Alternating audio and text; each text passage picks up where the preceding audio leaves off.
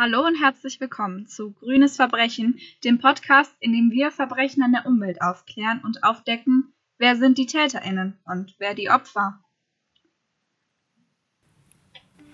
Es ist der Morgen des 24. April 2013. Praveen Kashemola ist wie üblich auf dem Weg zu ihrer Arbeit. Sie arbeitet als Näherin in einer Textilfabrik in Savar, nahe der Hauptstadt Bangladesch, Dhaka. Seufzend erreicht sie im Morgengrauen ihren Arbeitsplatz. Es ist ein achtstöckiges Gebäude, welches neben Banken und Geschäften auch fünf Textilfabriken beherbergt, die für international bekannte Marken wie Benetton, Primark, C&A, Kick, Mango und viele weitere produzieren.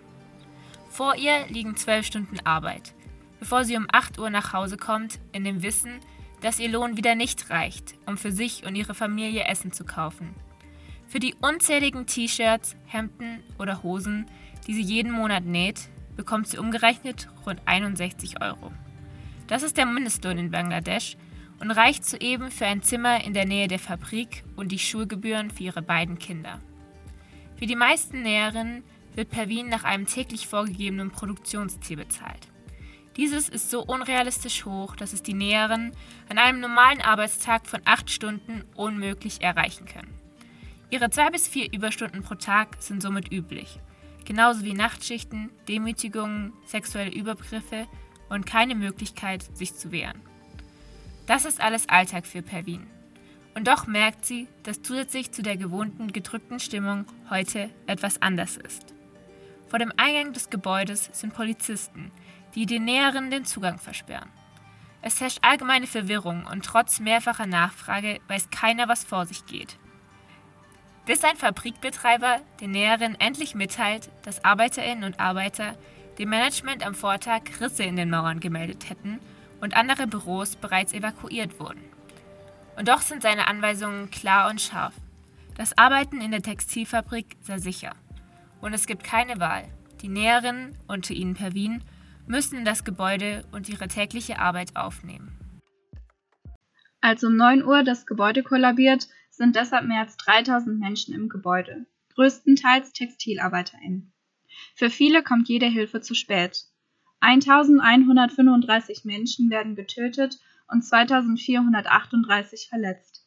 Der Einsturz der Textilfabrik, welche bekannt ist unter dem Namen Rana Plaza, ist der schwerste Fabrikunfall in der Geschichte des Landes. Laut des bangladeschischen Innenministers waren drei der acht Etagen illegal errichtet worden, eine neunte befand sich im Bau. Mit einem Schlag wird deutlich, dass der Preis für die Billigmode in europäischen Geschäften nicht nur Minimallöhne am Existenzminimum sind, sondern dass auch katastrophale Arbeitsbedingungen dahinterstehen. Keine Sicherheitsvorkehrungen, keine Notausgänge, kein Brandschutz. Zeitdruck, Gier und Massenkonsum schickten die ArbeiterInnen in das Verderben. An den Tagen nach dem Einsturz offenbart sich das Grauen. Noch immer hört man Schreie unter den Trümmern, über 200 Leichen konnten nicht identifiziert und in weiterer Folge auch nicht freigegeben werden. Angehörige warten auf Klarheit über den Verbleib ihrer Töchter, Ehefrauen und Mütter. So auch Abu Kashem Mullah. Seine Tochter Pervin ist bei dem Einsturz ums Leben gekommen, aber obwohl sie ihren Personalausweis bei sich getragen habe und er seine DNA für einen Abgleich abgegeben hat, ist sie nie identifiziert worden.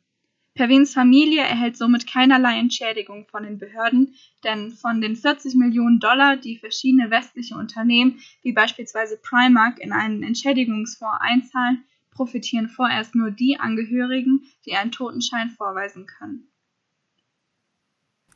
Und damit herzlich willkommen zu unserer ersten Folge von Grünes Verbrechen. Mein Name ist Judith und ich arbeite für Bund Jugend Bayern. Und ich bin Emma und ich arbeite bei Plan for the Planet. Und den Podcast, den ihr gerade hört, ist Teil unseres FEJ-Projekts. Wir freuen uns sehr, dass ihr eingeschaltet habt. Und das heutige Thema wird die Modeindustrie sein, wie ihr vielleicht schon an dem Fallbeispiel erhören konntet.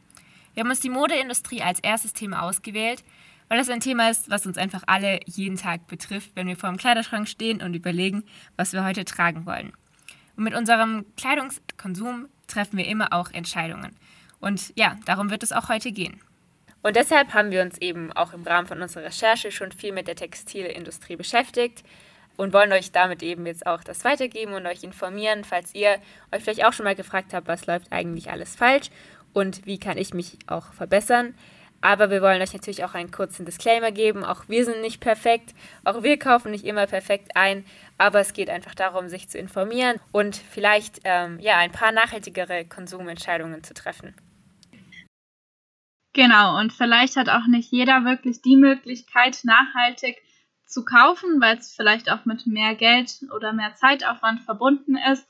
Äh, fühlt euch da auf jeden Fall nicht irgendwie unter Druck gesetzt. Es soll hier nicht darum gehen, irgendwelche Kaufanreize zu schaffen, sondern einfach eher so ein Status quo der momentanen Situation abzugeben, wie wir es wahrnehmen und wie es den VerbraucherInnen vermittelt wird, welche Konsequenzen ihr daraus für euch zieht. Da haben wir vielleicht ein paar Tipps für euch, aber ähm, dieser Podcast ist auf jeden Fall keine Gebrauchsanleitung für das perfekte nachhaltige Leben. Nun wollen wir aber wieder zum Inhalt der Folge zurückkommen. Ihr habt ja schon gehört, zum Einstieg haben wir ein ziemlich krasses Fallbeispiel ausgewählt, was wirklich sehr emotional ist und einen sehr erschüttert, wenn man das zum ersten Mal hört. Aber wir wollen natürlich auch gemeinsam über dieses Thema reden und uns dazu Fakten anschauen und deshalb haben wir als Einstieg einfach mal fünf allgemeine Fakten rausgesucht, die es einfach über die Modeindustrie zu wissen gibt. Deshalb fünf schnelle Fakten über die Modeindustrie. Pro Jahr kauft jeder Deutsche etwa 60 Kleidungsstücke. 18 Prozent aller deutschen Kleidungsstücke werden zweimal oder weniger getragen. Dazu kommen noch 20 Prozent, die nie getragen werden. Weltweit sind ca. 160 Millionen Menschen im Baumwollanbau tätig. 99 Prozent der Baumwollfarmer leben in Ländern des globalen Südens. Der Mindestlohn in Bangladesch beträgt 61 Euro im Monat. Ein existenzsichernder Lohn wären 260 Euro. Nur einmal zum Vergleich, Michael Jordan verdient durch Werbeeinnahmen pro Minute 9000 Euro. Die Textilindustrie verursacht jährlich 1,2 Milliarden Tonnen CO2 und damit mehr als internationale Flüge und Kreuzfahrten zusammen. Die Modeindustrie als Teil der Textilbranche ist allein für 5% der globalen Emissionen zuständig. Das waren also die ersten Hard Facts, die es so zur Modeindustrie zu wissen gibt. Aber wir wollen uns einfach mal ein bisschen genauer anschauen, wie Mode und Umwelt wirklich zusammenhängen und welchen Einfluss die Modeindustrie auch auf unsere Umwelt und die Klimakrise hat. Also mir war zum Beispiel schon, als ich mich angefangen habe mit dem Thema Textilindustrie zu beschäftigen, bewusst, dass zum Beispiel Sozialstandards nicht eingehalten werden. Aber die Textilindustrie hat natürlich auch massive Auswirkungen auf die Umwelt. Und äh, zum Beispiel kann man sich da die Wasserverschmutzung anschauen. Und zwar ist es so, dass mehr als 90 Prozent unserer Kleidung aus Asien stammen insbesondere aus China, Bangladesch oder Indien, und dort verursacht sie einfach gewaltige Umweltschäden. Über zwei Drittel der chinesischen Flüsse und Seen gelten als verschmutzt. Also wirklich über zwei Drittel, das muss man sich einmal vorstellen. Giftstoffe werden eben aus den Fabriken oft ungeklärt abgeleitet und tauchen dann später im Trinkwasser und Essen wieder auf. Und ähm, ja, es ist wirklich so ein Kreislauf. Die Giftstoffe aus den Fabriken werden in die Natur gelenkt und in der Natur die Natur wird natürlich verschmutzt und in Tieren und Menschen sind diese Schadstoffe dann aber auch immer häufiger wieder nachweisbar und schaden natürlich der Gesundheit. Das finde ich super spannend, diesen Fakt oder das zu hören, weil es einfach sehr gut zeigt, dass in unserer Umwelt alles irgendwie miteinander zusammenhängt. Also durch die Modeindustrie verschmutzen wir eben nicht nur unsere Umwelt, sondern in letzter Instanz schaden wir uns selber dadurch. Und ich glaube, dass da viele nicht weit genug denken, ähm, und dann erst den schnellen Konsum sehen, aber nicht die langfristigen Folgen, die das Ganze für die Umwelt, aber auch für einen selber haben kann. Ja, das stimmt auf jeden Fall. Vor allem, weil es natürlich auch so ist, dass wir das auch erstmal nicht direkt mitbekommen, wie sehr die Natur zerstört wird, weil es nicht bei uns stattfindet, sondern eben zum größten Teil in Asien.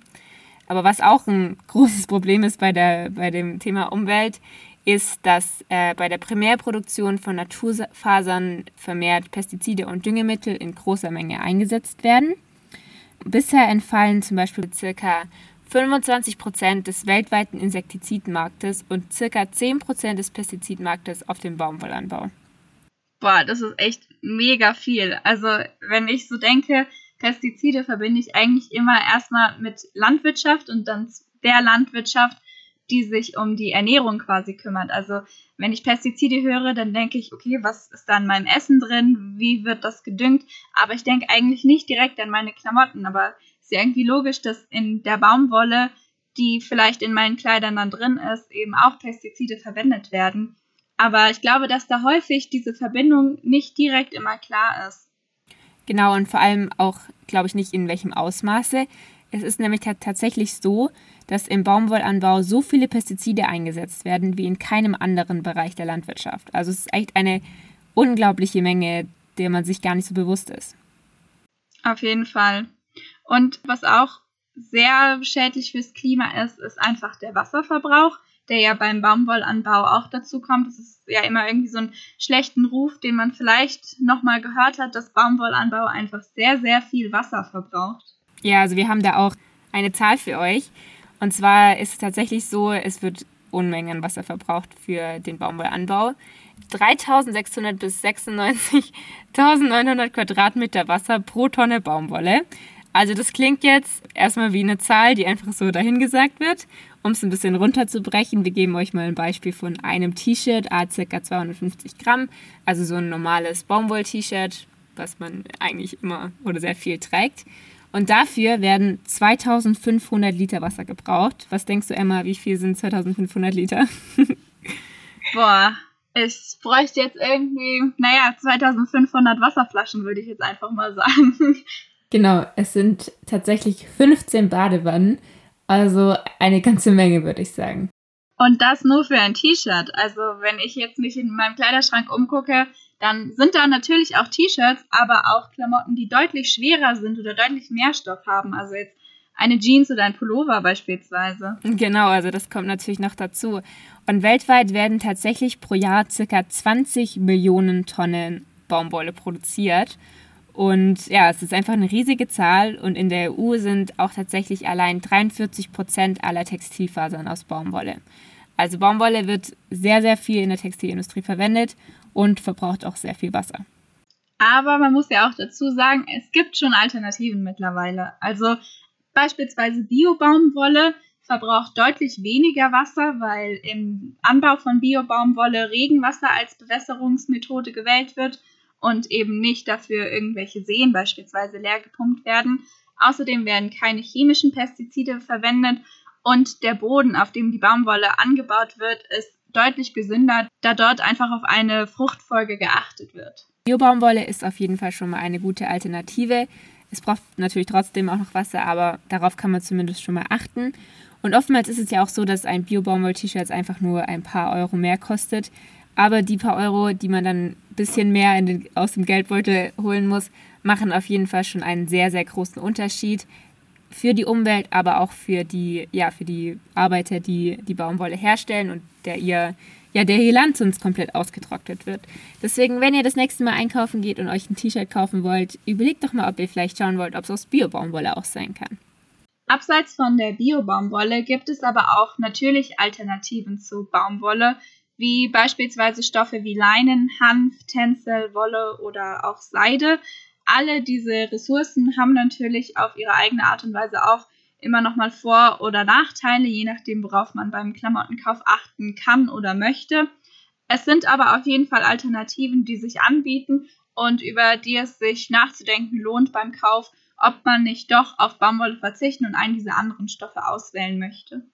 Aber ansonsten, nachdem wir uns jetzt auch die Pestizide und die Wasserverschmutzung angeschaut haben, gibt es noch einen weiteren Punkt, wie die Textilindustrie die Umwelt sehr belastet, und zwar das ist durch die Verwendung von Chemikalien. Und Chemikalien werden aus verschiedenen funktionalen Zwecken eben für Kleidung verwendet. Zum Beispiel, um sie weicher zu machen, um sie knitterfrei zu machen oder um sie schrumpffrei zu machen. Das ist ja alles super wichtig, denn wenn man Kleidung oft verwendet und Kleidung oft wäscht, will man ja auch, dass sie gut erhalten bleibt und man sie lange benutzen kann. Und dadurch werden eben viele Chemikalien eingesetzt. Genau, aber dass Chemikalien nicht immer gut sind, ist vielleicht auch allen klar. Manchmal sind sie wirklich sinnvoll und haben ihre Berechtigung. Manchmal sind sie aber auch nicht so gut. Denn Greenpeace nennt beispielsweise elf Gruppen an gefährlichen Chemikalien, die in der Modeindustrie zum Einsatz kommen. Es gibt aber tatsächlich auch Vorschriften, die die Verwendung von einigen dieser Chemikalien einschränken. Zum Beispiel gibt es die REACH-Verordnung. Diese gilt für alle in den europäischen Wirtschaftsraum importierte Kleidungsstücke. Das finde ich persönlich immer super interessant, wenn es schon staatliche Regulierungen oder sogar europäisch oder europaweite Regulierungen gibt, eben sowas einschränken. Aber das reicht leider noch nicht.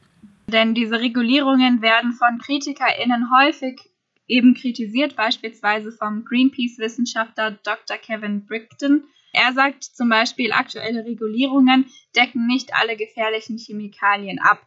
Also es gibt zwar diese REACH-Verordnung und es ist auch sehr gut, dass es sie gibt und ein guter erster Schritt, aber es ist lange nicht ausreichend und belastet weiterhin sowohl die ProduzentInnen der Kleidungsstücke als auch später die TrägerInnen. Das ist wieder so ein, so ein Kreislauf, so ein Teufelskreislauf.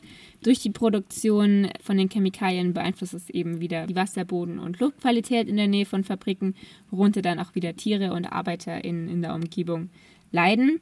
Und was auch nochmal spannend zu wissen ist, dass die chemische und petrochemische Industrie für 7% der weltweiten Kohlenstoffemissionen verantwortlich ist. Also es braucht natürlich, verbraucht natürlich auch sehr viel CO2, diese Stoffe herzustellen.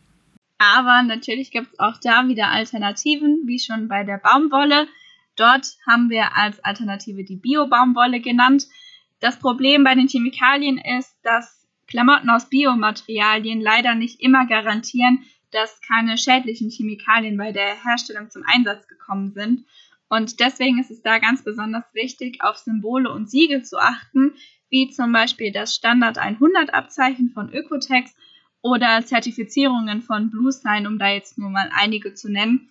Und diese Symbole bestätigen dann, dass auch wirklich keine Chemikalien im Kleidungsstück vorkommen oder zumindest keine schädlichen.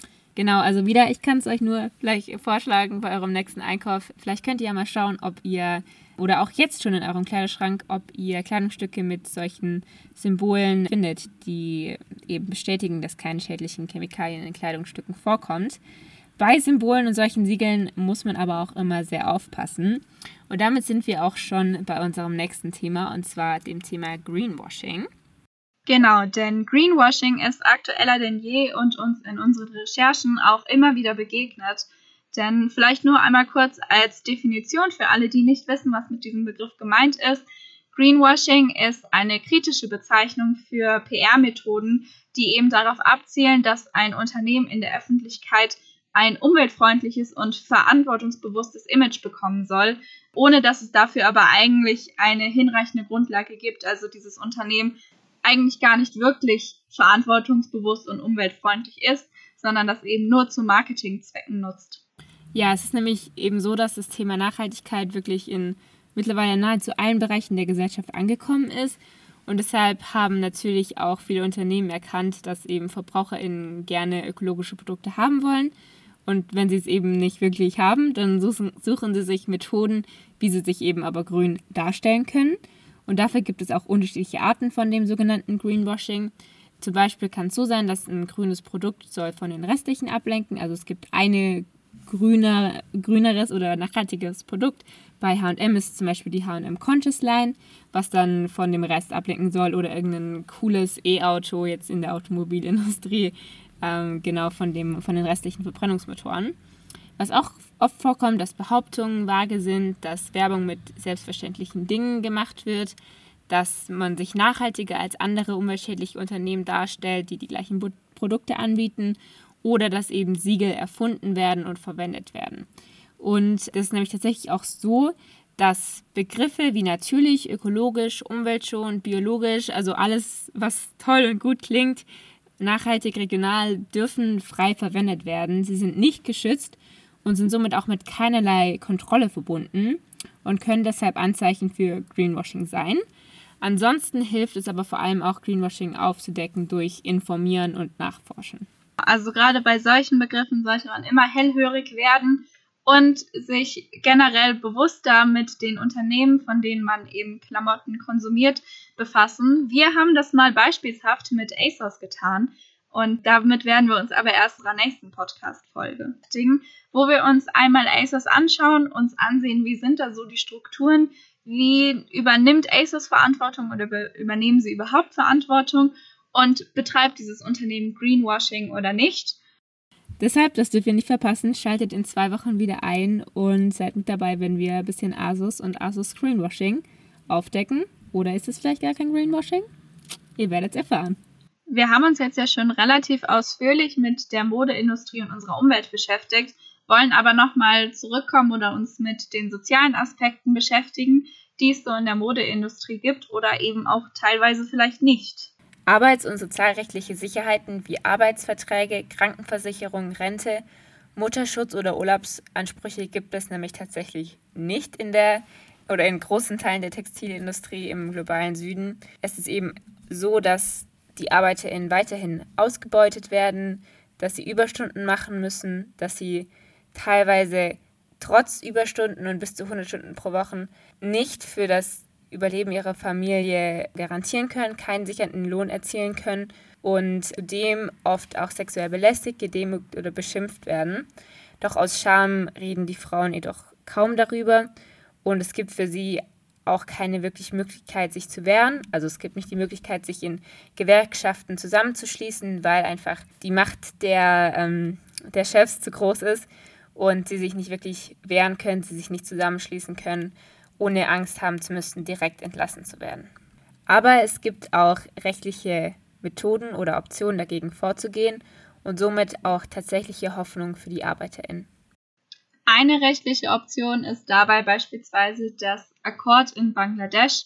Ähm, wir hatten ja am Anfang über Rana Plaza gesprochen und damit solche Tragödien, wie sich dort in Bangladesch zugetragen haben, in Zukunft verhindert werden können, haben sich Gewerkschaften, Modemarken und zivilgesellschaftliche Akteure als Reaktion auf diesen Fabrikeinsturz 2013 zusammengeschlossen und ein rechtsverbindliches Abkommen über Brandschutz und Gebäudesicherheit abgeschlossen, nämlich den sogenannten Bangladesch-Akkord. Und dieses Abkommen hat dann mit Hilfe von angemessenen Sicherheits- und Gesundheitsmaßnahmen wirklich auch Veränderungen bewirkt und für die Sicherheit von über zwei Millionen BekleidungsarbeiterInnen in Bangladesch gesorgt die aktuelle Vereinbarung, die sicherstellt, dass Modemarken rechtlich dafür zur Verantwortung gezogen werden können, ihre Fabriken sicher zu machen, beziehungsweise dass sie dafür in Verantwortung gezogen werden, wenn ihre Fabriken unsicher sind. Dieses Abkommen läuft allerdings Ende diesen Monats aus. Aber super, super wichtig, dass das Abkommen auch weiterhin bestehen bleibt. Es ist weiterhin nötig. Es, es gibt immer noch so viel Ungerechtigkeiten und Unsicherheiten in der Textilindustrie. Das hat auch ein neuer tödlicher Brand bei Dakar Garments bewiesen, dass es noch super viel zu tun gibt. Und um weitere Vorfälle wie Rana Plaza zu vermeiden, fordert zum Beispiel auch die Clean Clothes Campaign von den Modemarken und Einzelhändlern bis Juni 2021 ein internationales rechtsverbindliches Abkommen zum Arbeitsschutz und zu einem starken Beschwerdemechanismus. Rechtliche Abstimmungen wie der Bangladescher Court ist effektivste Mittel, um sicherzustellen, dass in der Textilindustrie es wirklich auch zu Veränderungen kommt und Regeln eingehalten werden. Es gibt auch eben rechtliche Optionen hier in Deutschland. Und zwar, es gibt schon sehr große Diskussionen über das sogenannte Lieferkettengesetz. Betroffene von Menschenrechtsverstößen brauchen nämlich eine Chance, auch deutsche Firmen zivilrechtlich vor deutschen Gerichten zur Verantwortung zu ziehen. Und das Lieferkettengesetz schützt Menschen wirksam, indem sie Unternehmen dazu verpflichten, ihre gesamte Lieferkette vorbeugend auf die Einhaltung der Menschenrechte zu überprüfen und eben nicht nur die direkten Zulieferer. Denn ohne diese vorbeugenden Maßnahmen wird es einfach immer wieder zu Unfällen kommen und es braucht ein starkes Lieferkettengesetz, damit die Menschenrechte in den Lieferketten wirklich geachtet werden. Und tatsächlich gibt es auch bereits einen Entwurf für ein Lieferkettengesetz in Deutschland, über das auch schon viel gestritten wurde und was eigentlich diesen Donnerstag geplant wurde zu verabschieden, also im Bundestag. Allerdings wurde es erneut verschoben, weil Detailfragen anscheinend noch offen sind.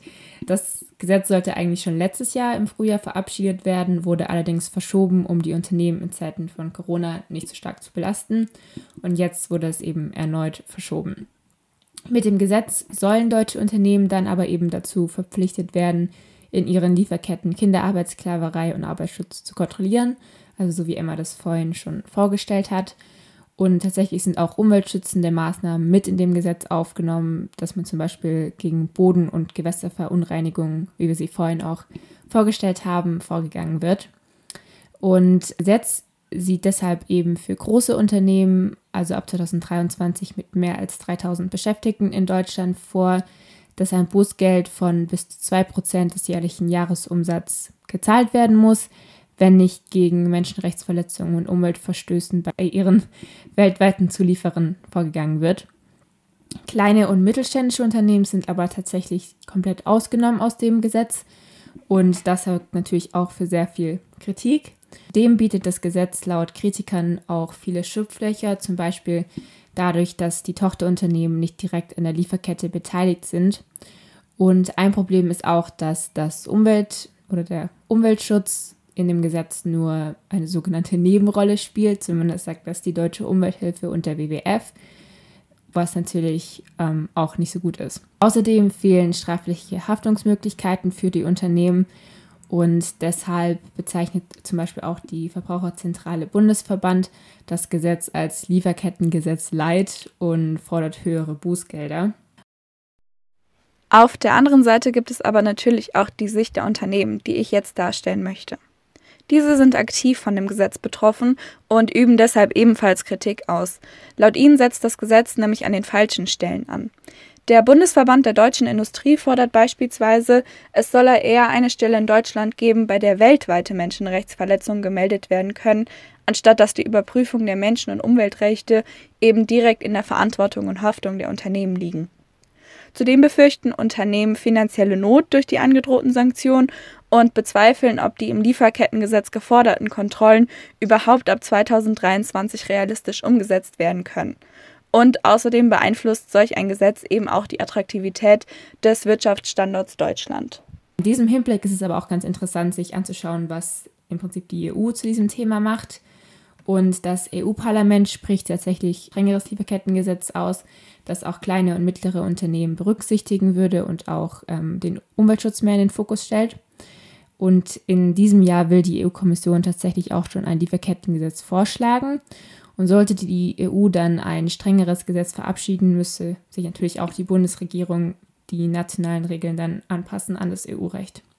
Aktuell ist es aber eben so, dadurch, dass das Lieferkettengesetz die Verabschiedung verschoben wurde, es gibt kein Gesetz. Das bedeutet somit, dass deutsche Unternehmen weiterhin ihre Produkte in Afrika, Asien und Lateinamerika so herstellen können, dass dabei schwerwiegende Menschenrechtsverbrechen und auch ähm, Umweltverbrechen begangen werden, dass die ArbeiterInnen ausgebeutet werden, dass sie in Fabriken schuften müssen, die nicht einmal im Ansatz die dazu erforderlichen Schutzbestimmungen erfüllen, die die Umwelt verschmutzen und das teilweise sechs Tage die Woche bis zum Umfallen bei Hungerlöhnen von teilweise nur zwei Dollar täglich. Wie so häufig gilt also, wir können selber bei uns schauen, was wir konsumieren und wie wir konsumieren. Gleichzeitig steht aber natürlich die Politik auch einfach an vorderster Front in Verantwortung und da muss viel mehr eingefordert werden, viel mehr passieren, dass die Modeindustrie wirklich nachhaltiger wird und auch, dass sie fair wird gegenüber TextilarbeiterInnen. Genau, und trotz allem, dass wir staatliche Regulierungen brauchen, gibt es natürlich auch jetzt schon die Möglichkeit, einfach seinen eigenen Konsum nachhaltiger umzustellen.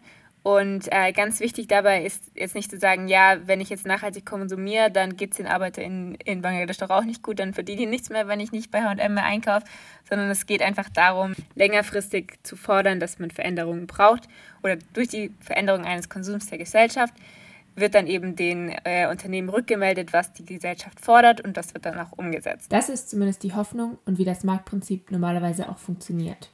Wer es sich leisten kann, kann auf jeden Fall gerne Angebote wie Slow Fashion oder Fair Fashion nutzen und somit eben seinen Einkaufszettel quasi als Stimmzettel nutzen. Ähm, natürlich ist es aber auch nicht immer möglich und auch nicht immer unbedingt sinnvoll, denn natürlich ist noch nachhaltiger als neu zu kaufen, Dinge einfach wieder zu verwenden. Also beispielsweise Kleidung, die man bereits im Kleiderschrank hat, abzucyceln, also irgendwie was Neues daraus zu machen und den Sachen ein neues Leben damit zu geben. Oder wenn der eigene Kleiderschrank nicht so viel hergibt, Secondhand zu kaufen oder auch einfach mal im Kleiderschrank von FreundInnen schauen, ob da nicht vielleicht was übrig ist, was die nicht mehr haben möchten, was einem selbst aber sehr gut gefällt. Genau, Emma, ich schau mal bei dir vorbei und schau mir, was mir da gefällt. Sehr gerne. Kann ich auch immer oder können wir auch empfehlen. Es gibt super viele mittlerweile Apps, wie zum Beispiel Vinted oder früher bekannt als Kradekreise, wo man dann auch gerade jetzt gerade in zum Beispiel auch in Corona-Zeiten online shoppen kann, aber das eben nachhaltiger machen kann und dann auch die, ja, die Kreislerinnen unterstützen, die die Klamotten verkaufen. Genau, deswegen denkt vielleicht bei eurem nächsten Klamotteneinkauf an uns und an diese Podcast-Folge, denn wir sind hiermit auch schon so ziemlich am Ende angelangt. Und vielen Dank, dass ihr eingeschaltet habt, dass ihr zugehört habt. Ja, wir hoffen natürlich, dass ihr auch nächste Woche wieder, dass ihr erstmal, dass ihr was gelernt habt, aber dass ihr äh, ja vielleicht auch nächste Woche dann wieder dabei seid, wenn es eben darum geht, wie nachhaltig und grün ist ASOS? Ist es so, wie sie sich darstellen oder was steckt eigentlich dahinter? Bis dahin macht's gut und bleibt gesund. Eure Judith und Emma.